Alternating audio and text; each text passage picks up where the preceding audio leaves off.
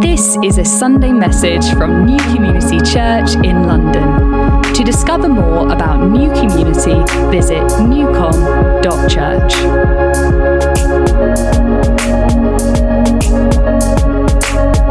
I'm going to sing a line or the opening perhaps of a famous song, and you guys are going to finish the rest of it, all right? Are you ready? Yeah. Come on, you've got to actually be ready. I hope you know these. You should do. They're like the most famous songs ever in the world. All right, you ready? Na, na, na. Na, na, na. Na, na, na, na. Hey Jude. There's like five people like, what the heck is that? It's from a movie that was out earlier this year. No, it's not. That's from the Beatles, right? Okay, this has been the soundtrack to our last few summers, my kids. I can't really sing this one, but we're going to go for it. Hands, touching hands, reaching out, touching me, touching you, na, na, na. Oh, oh. Never, yes, we're getting there. We are the champions. Oh, you guys are awesome. It's coming real soon, so let's get warmed up. It's beginning to... What? Too soon? Okay, all right, we won't do that one. All right, let's just go back with Christian songs. Let's stay on safe territory. My Jesus. My Savior. Oh, dear me. Miracle worker. I sang that wrong, didn't I? Light in the darkness. We could do this all day. Right. No, there is a point to this. We're starting a new series today in Psalms. We will be, if you're like, please open the Bible, Psalm chapter 1 in just a moment. We're actually, this, as Fran or TT said in the One Church News, we're starting a new series, Psalms. And if you go to newcom.church/Psalms, you can go today or tomorrow, wait until I finish speaking. There's a whole load of resources there which are going to help us kind of go on this journey of exploring the Psalms together. Some recommended books and devotional stuff and songs and all sorts of different bits and pieces. So you can go and check out that, and we'll put some other bits and pieces there as we go. But we've given this series the title Psalms, Songs That Shape Us. And songs because, the Psalms, that's exactly what they are. They are songs. Psalms are poems or songs. The Hebrew word tehillim means just songs of praise. And they are songs and poems that are very, very real. They're absolutely songs that have no pretense in them whatsoever. There's a real earthiness, a reality to the Psalms that reflects the reality of life. Life is wonderful sometimes, and at other times it absolutely sucks. There are highs and there are lows and there's everything in between. And all of it is found in the Psalms. Every emotion that you can think of or will ever experience is found in the Psalms. And there is absolutely no sense in the Psalms whatsoever of your life is crumbling. Everything's a bit mad. It's all falling apart. And then you do that Sunday thing where you rock up and say, so how are you? Everything's great. Thank you. Really well. There's none of that in the Psalms. It's all exactly as it is. Real, nitty-gritty, this is life, it's in your face. But because Psalms are songs and poems, it kind of does present a bit of a challenge. Poetry, for most of us in this room perhaps, not everyone, but for most of us is something we kind of left behind at school. And I'm kind of a bit of poem, poetry's all right, but doesn't form much of our everyday life. And so, that presents a bit of a challenge reading the Psalms. I don't know if you've ever had this experience. You see it often in people bringing contributions on a Sunday in worship. They're reading a part of a Psalm and it's all wonderful and it's all good and it's all like kind of oh God, you're wonderful, praise God for me. Oh, and then all of a sudden there's something like really angry or aggressive or really violent or really just miserable, and you're like, oh, I can't read that. And you see the person panic and then skip over and go, the end says, praise the Lord, and walk and sit down. And you kind of have that's the challenge of poetry. How do we handle that? We're going to explore that a bit over these next few weeks. There's also, people often have a bit of a pick and mix approach to Psalms, like dip in and out, like happy ones and happy verses for when I'm feeling happy and sad ones for when I'm feeling sad, and kind of treat it a little bit like pick and mix, leave the ones we don't like and just pick the sherbets or whatever, that kind of, this is the stuff I like. But Truthfully, there's an order to the Psalms, and it's structured in 5 different books, and it's done deliberately, and it's not the best way just to dip in and out and pick happy verse and, ooh, don't like that verse and that kind of stuff. And the fact, here's the thing, the Psalms are songs. The fact that the book in the Bible with the most chapters, which Psalms is, not the most words, that belongs to Jeremiah, but most chapters, the fact that it's a book of songs, maybe, just maybe, there's a slight subtle hint there. I don't know whether you like singing. I don't know whether you're like one of those people who, oh man, hurry up and end this bit so we can just get into the word bit.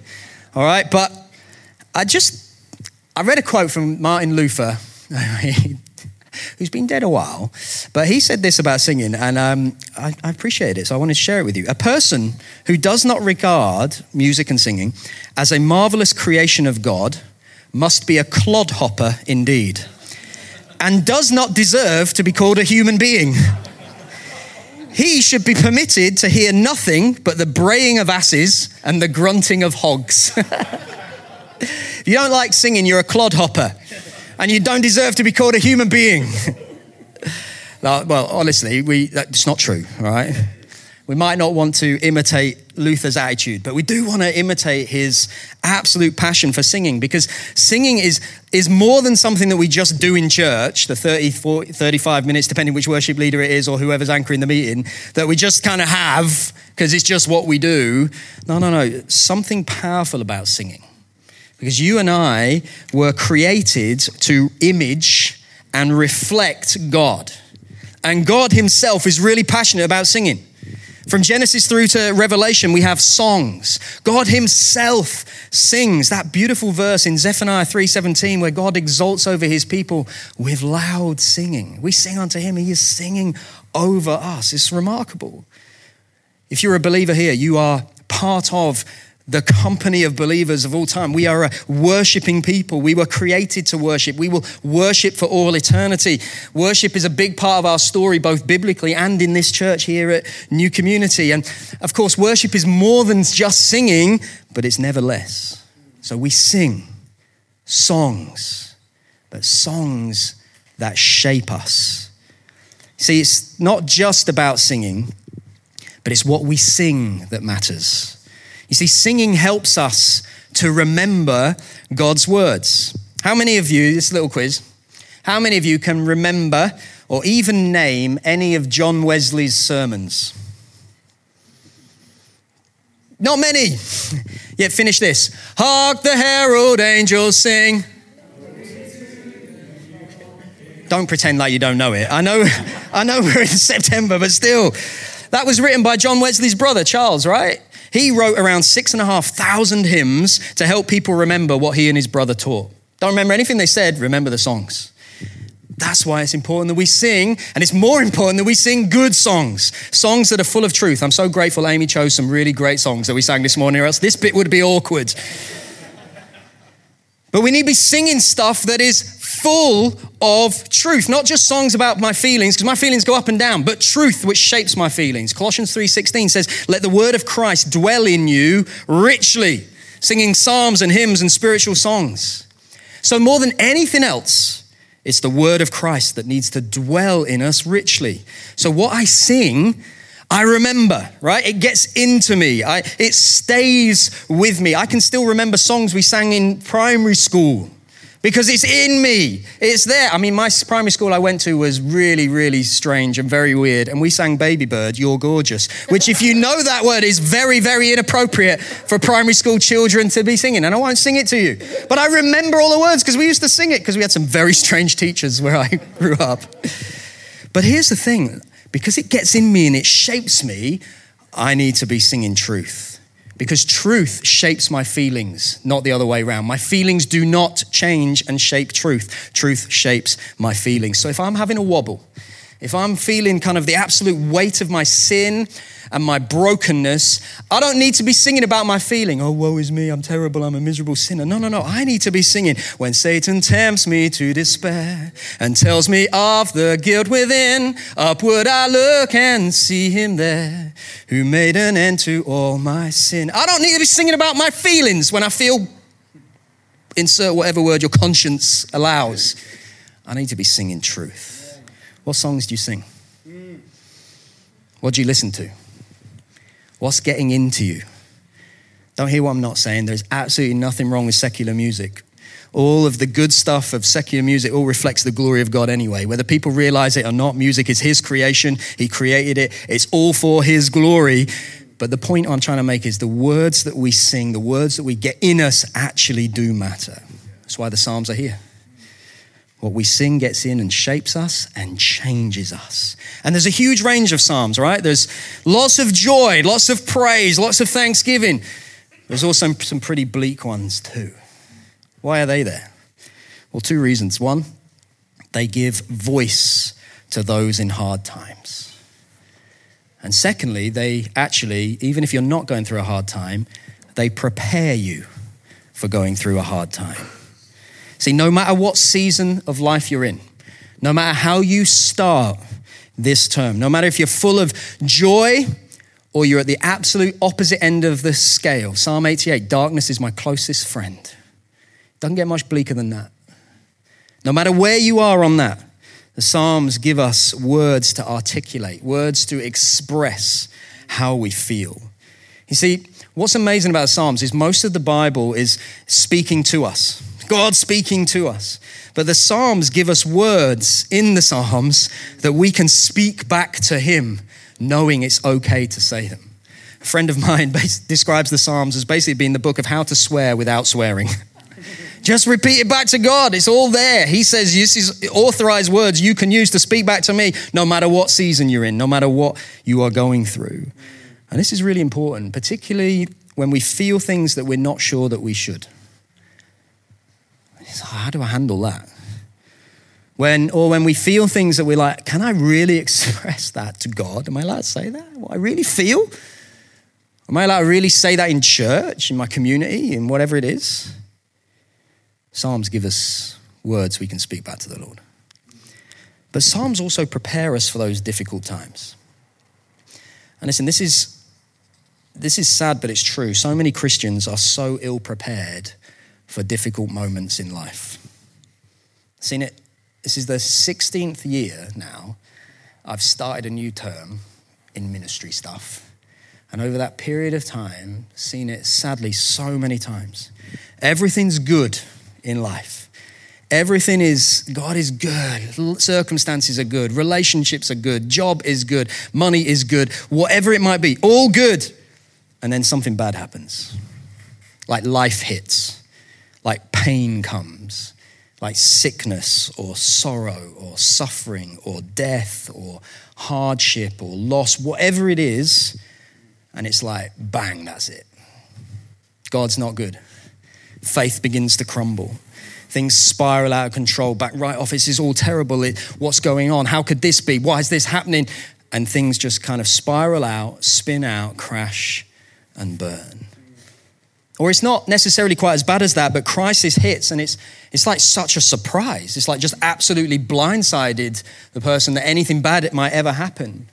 And the reality is, sadly for lots of people, is that their expectations of what life should be, especially life as a Christian, their expectations are entirely false. And so they don't know what to do and what to say, how to handle and how to process things that don't work well for them. But here's the thing for us. What if, and the best time to plant a tree was 20 years ago, right? But the second best time is right now. So even if you haven't spent the last 20 years preparing, the best time is right now, in this moment, from this moment on. What if we develop the practice of allowing the word, and particularly as we're focusing on it, the Psalms, to shape and form us before the hits? It's not like it somehow magically suddenly reduces the pain and the suffering and the hardship, but it's not so unexpected.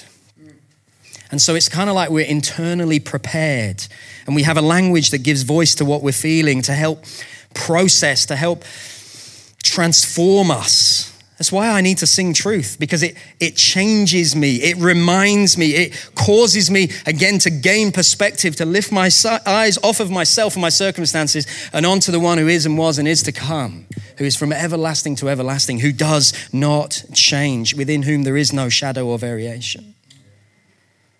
Changes me, shapes me, It reorders, if you like, my disorder.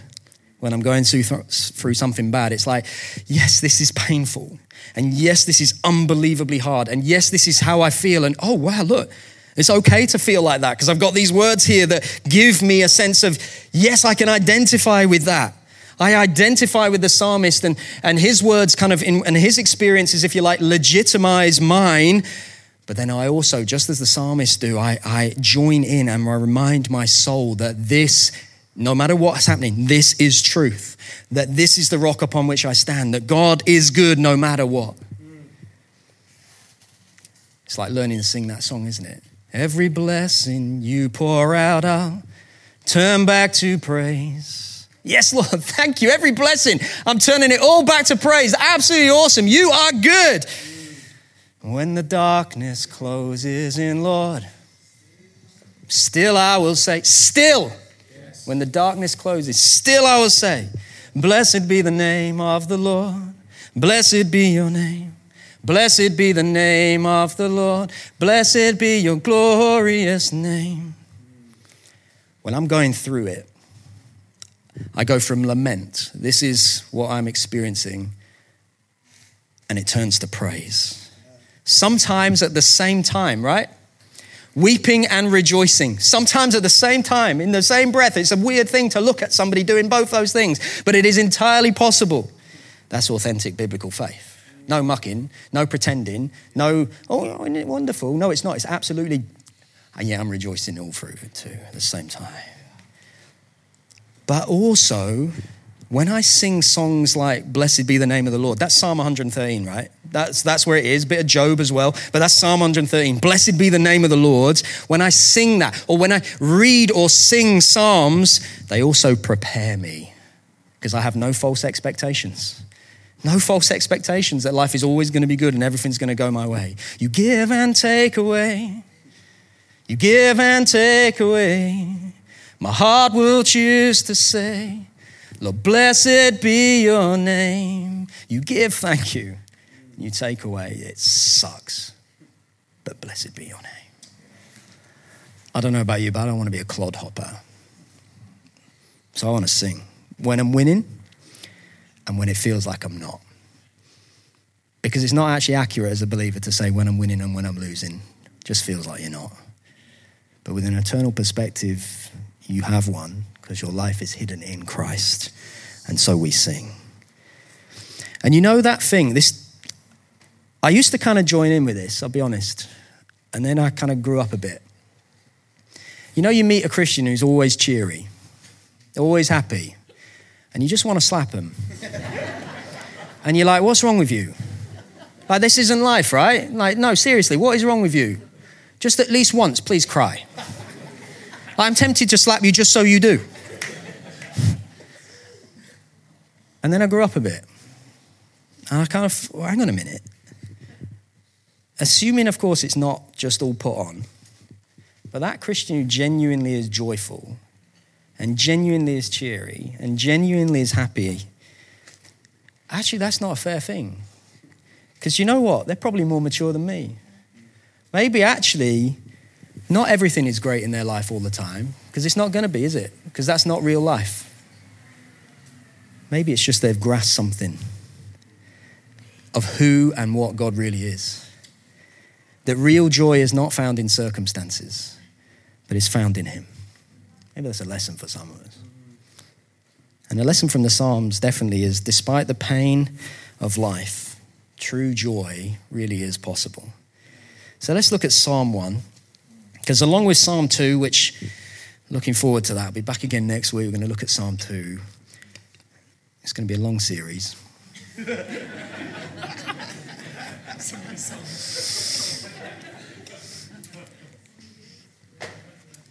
No, we'll just do a few from book 1, and then we'll do book 2 another time. But Psalm 1 and Psalm 2 are the gateway, if you like, for the Psalms. Psalm 1, blessed is the man. Or woman, it's a representation of a godly person, who walks not in the counsel of the wicked, nor stands in the way of sinners, nor sits in the seat of scoffers, but his delight is in the law of the Lord, and on his law he meditates day and night. He is like a tree planted by streams of water that yields its fruit in its season, and its leaf does not wither. In all that he does, he prospers. The wicked are not so, but are like chaff that the wind drives away. Therefore, the wicked will not stand in the judgment, nor sinners in the congregation of the righteous. For the Lord knows the way of the righteous, but the way of the wicked will perish. Why did God give us the Psalms? Now, this is book one. If you've got your Bible open, it'll tell you Psalm 1, book one. Why are they split into 5 books? Well, the answer is actually pretty clear from Psalm 1. Look at that first line. Blessed is the man, the person, who delights in the law of the Lord. Now, that word law is actually the word Torah, which literally means instruction. So the Torah is the first 5 books of the Bible, and that word later became to represent and refer to the whole of the Word of God as an entirety. But here is the first 5 books of the Bible, the Torah. So blessed is the person who delights in the Torah, or the instruction of the Lord. So Psalms, yeah, they're a song book, but they're also an instruction manual. And you might ask, an instruction manual for what? The first word of Psalm 1 gives us the answer. That word, Ashrei, it's translated here as blessed. Now that Hebrew word isn't actually a word that we have in English. We use blessed in other ways. And that word blessed actually is probably closest, best translated as happy. So happy is the person who delights in the instruction of the Lord. So the Psalms then are an instruction manual in happiness, which is exceedingly good news, right? For all of us who want to be happy. I mean, none of us, when we were little, what do you want to do when you grow up, said be miserable. Like, it's just not what we did. We all look for it in different places, perhaps, and have different, but we all want to be happy. And one of the reasons that happiness is actually kind of a big sort of high priority in humans is that God created us to be happy. Like, he really did. I'm not talking about happiness in a kind of cheery, smiley, sort of everything's okay kind of way, but in a joy-filled, much deeper, much more fulfilling sort of way. This word Ashrei here conveys the idea of a good life, an abundant life. It's the whole John 10:10 thing. Jesus said, I have come that they may have life and have it to the full. Why is it life and to the full? It's because it's a life fundamentally about knowing God now and to the full for all eternity. And the point is this, it's only in knowing God in this life now that you will know fullness of joy or even have the possibility of. It's only there in knowing God you will know happiness. And it's certainly only true for all eternity in knowing God. Otherwise, there is nothing but eternal misery. See, in the presence of God, there is fullness of joy. Only knowing God will bring the happiness we crave. Everything else is temporary. Like, you can look for it, it will be for a little bit, but it's going to fade, it's going to perish, it's going to be destroyed, it's going to grow up and leave home, it's going to whatever it might be. Honestly, it will all crumble. And a lot of us in the room have worked that out over a number of years because that's what life does to you. But here's the thing, we don't drift into this sort of happiness, knowing God, full, abundant life. Like, truthfully, rarely, it's like just kind of a life lesson written in creation, that rarely do you drift into anything good. You don't drift into fitness. You don't drift into success. You don't drift into whatever. I thought, just do absolutely nothing. That just doesn't work like that. And the psalmist here says in Psalm 1, right at the gateway for everything else, remember this is setting up the whole of the book of Psalms, says there is righteousness and then there's everything else. And he describes it as wickedness. There's righteousness and everything else. But the contrast here that the psalmist is making is not wickedness versus righteousness. It's actually about being influenced from one place versus being influenced from another place. The contrast is about how we are shaped. What influences us, what shapes our thinking, what shapes how we feel about how we act, what we do, where we invest our time and our energy and everything else and our thought life and the whole working. Where are you being influenced from? Is it from righteousness or is it from everything else, which is wickedness? And make no mistake, if you've heard me preach before, you've heard me say this so many times, we are influenced all the time. think I said it in One Church News. There are only two influences in your life. There's the Word of God and there's a world in which we live. And if you are not being actively shaped by the Word, you will be shaped by everything else. It's not neutral. It's not passive. It's not just kind of, well, take it or leave it. No, it's actively bombarding us all the time with messages that are contrary to the gospel. So if you're not being shaped from the Word, you will be from the world. And verse 3 here is a picture of the Christian life. There are streams of living water. You are planted there. The minute you put your trust in Jesus, you are planted in these streams of living water. You didn't do it. You didn't plant yourself. God planted you there. Took you out of darkness, brought you into light, planted you into streams of living water. And now it's like a picture of a tree, literally. You have these roots now, and you kind of have this system of feeding them, but it's not automatic. It's not mechanical. It's not planted and now it just does it automatically. You have to cultivate the feeding of your roots. You have to cultivate how you are. You have to actively be shaped and influenced in things that are either, well, of righteousness, and if they're not of righteousness, they're going to be of wickedness. You have to cultivate your roots. And you cultivate them, look, verse 2, by delighting, meditating, giving attention to the Word of God, being influenced by it. You have to get it in you in order to be influenced by it. You're not going to be influenced by looking at it or thinking about it or planning to read it. You're not going to be influenced by downloading an app that will help you do it. You're not going to be influenced by going to newcom.church/Psalms and just looking and thinking, that's a pretty picture. Or that's a great plan. There's a Bible reading plan there, which is amazing. One day, that's going to really shape me. It's going to precisely do nothing. I mean, unless you get it, and you drive it deep into you, it's not doing anything, is it? It's not doing anything. Got to get it in us. I mean, like what? And I shake this, what comes out? Whatever's in it. I mean, if it's water, water comes out. There we go. Oh, sorry. That's our point. When you get shaken, what's in comes out. When you get squeezed, what's in comes out. If it's not in you, it ain't coming out. It's not coming out. The Holy Spirit can help me. Yes, he can, but if it's not in you, what's he going to help you with coming out? How are you even going to know it's truth? And I read it on Facebook. Don't get me started. But the thing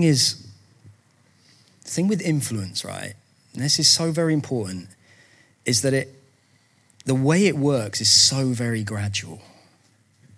It's over time. When we fill ourselves with the Word of God, we don't just read it once and go, influence me, changed me, that's it, done.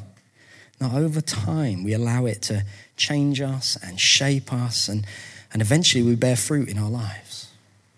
Being influenced is an active, ongoing decision.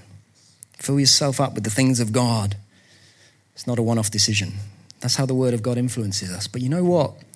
It's exactly how the world influences us as well. The drift away from God is so often gradual. Look at verse 1. Walking becomes standing, becomes sitting. And sometimes it's so gradual. It's not like you jumped from red hot, passionate follower of Jesus, absolutely loved the church, sold out, doing to hating, cynical, disbelieving.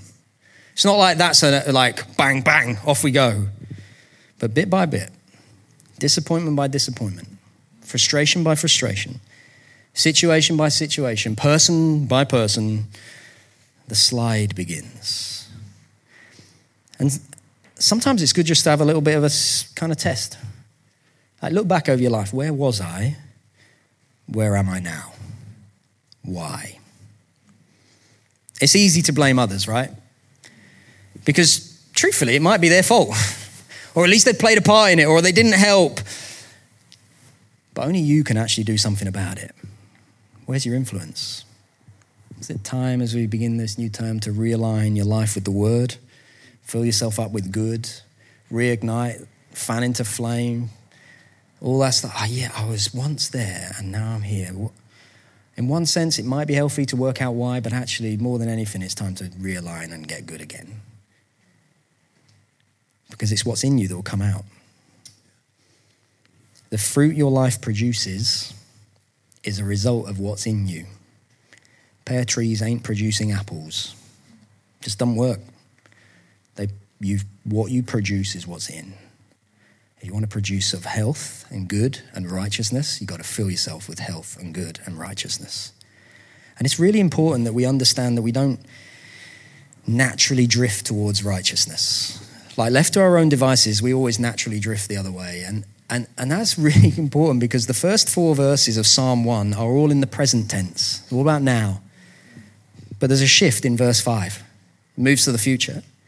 The psalmist moves from temporal things to eternal things, and we're confronted with a choice. What we delight in now, we will inherit for all of eternity. And it's why what we worship, what we give ourselves to, is so important. And let's not have any pretense about this. We're all worshiping all of the time. We worship that which captures our hearts. Our lips are very much secondary in the process. It doesn't really matter what you say in one sense, it's what is captivating in your heart.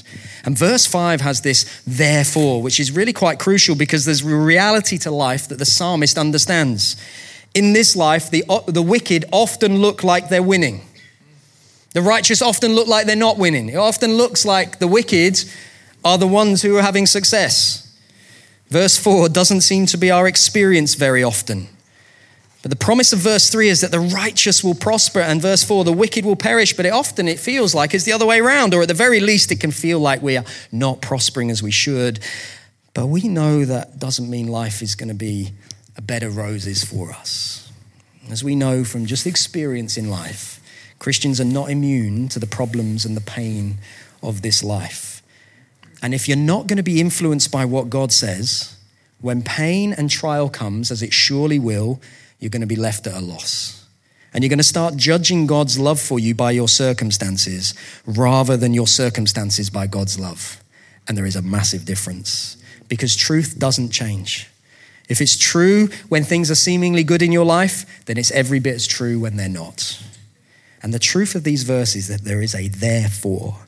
The wicked cannot withstand the judgment of God. From God's perspective, the wicked have no future. But verse 6 is such a good news for those who love and know God. He knows you, and you are blessed. You might look at your life right now and think, I just don't feel it. But we need to look with eyes of faith, and we need to look not with a temporal, earthbound perspective, but with a heavenly, eternal ones. Because of Jesus, you are blessed, you are secure, you are accepted, you are loved. And that is ultimately what it is to be blessed and to be happy. Psalm 1, just finish with this briefly. Psalm 1 declares a blessing, and it warns of a judgment. And the reality is the blessing is only on the one that it describes here in verses 1-3. It is only on the one who does not walk in the counsel of the wicked. It's only on the one who does not stand in the way of sinners. It's only on the one who does not sit in the seat of scoffers. It's only on the one whose delight is in the law of the Lord. It's only on the one who on his law, he meditates day and night. That is the only person that the blessing of God is coming to, the one who does all of those things. That's the reality. That's what it says here. The covenant God watches over the one who loves him and the one who delights in God's law in all his heart, which is a bit of a challenge to us, right? Because how many of us with absolute integrity can say, that it describes me entirely. I meditate day and night. I'm the only one. I truly delight. I never scoff. I never anything. I never have a cynical. That's you and me out, right? Completely out. It's never coming our way. And yet, there is only one who fits this description and can say it with absolute integrity. Jesus is uniquely and supremely the man of Psalm 1. He's the only one who can say with absolute integrity that he delights in the word of God. He's the only one who can say with absolute integrity day and night, night and day, he meditates upon the word of God. Therefore, he's the only one who can command the blessing of God. And your life and my life, if you're a believer here today, is hidden in Christ. And so when we say we share the blessing of Psalm 1, what we are declaring is that the blessings rest on him and on him alone, and we are found in him. And so we don't read Psalm 1 and say, oh man, I start this term, I must be better, because it's going to last for about 3 days, maybe a week if you're brilliant. And then we'll get to Psalm 2 next week and go, oh flip, that's scary. I'm not done so well. But it's not about our performance and what we have done or not done or should do or shouldn't do. It's about his perfect, righteous one. And so now when we read the Psalms, when we read Psalm 1 and the rest of them, we sing them because Jesus has sung them first. He's the only one who truly can. And we get to join in because of him. So we sing, we say, we declare, we pray Psalm 1 and we say, blessed is Jesus as our righteous one. And we give ourselves afresh to living as men and women in whom the Spirit of the righteous man dwells, confident that the blessings are coming our way too. Even if we experience, even when we experience the pain and the hardship and the difficulty and the challenge of this life, we know because he in our place went to the place where we will never truly go. He was separated from God the Father. New eternal, that moment of just absolute distance. We will never experience that because he went to that place in our place on the cross. He knew the true darkness of the absence of God. So no matter how dark it might get in this, we never will because he has gone for us. And so now we have life and life abundantly forever. Oh, the wonder we have for our King here. Majesty of our King described here, the gratitude we have now for every spiritual blessing, everything that he's done. Oh, and then flowing out of that absolute delight in who God is and what he has done is a desire, a spirit-given desire to walk in his righteous way and not the way of the wicked. Let's lay this as a foundation again and again this term. Holy Spirit, we just thank you for your presence with us. Oh Lord, you're so good. So kind, no matter how we start this term. You are good. You give and take away, yes, but you are good. Every blessing you pour out, we turn back to praise. Even in dark nights, we turn it back to praise. Oh Lord, we want to be those who do not stand and sit with the wicked. We want to be those who walk in the goodness of all that you have done for us and the life you've won for us, the righteousness of Christ that is credited to us. This term, may that be our foundation, our song, our starting point, our end point, for from you and to you and through you, all things. Oh God, you are so good. We thank you. This term we want to set our eyes upon you.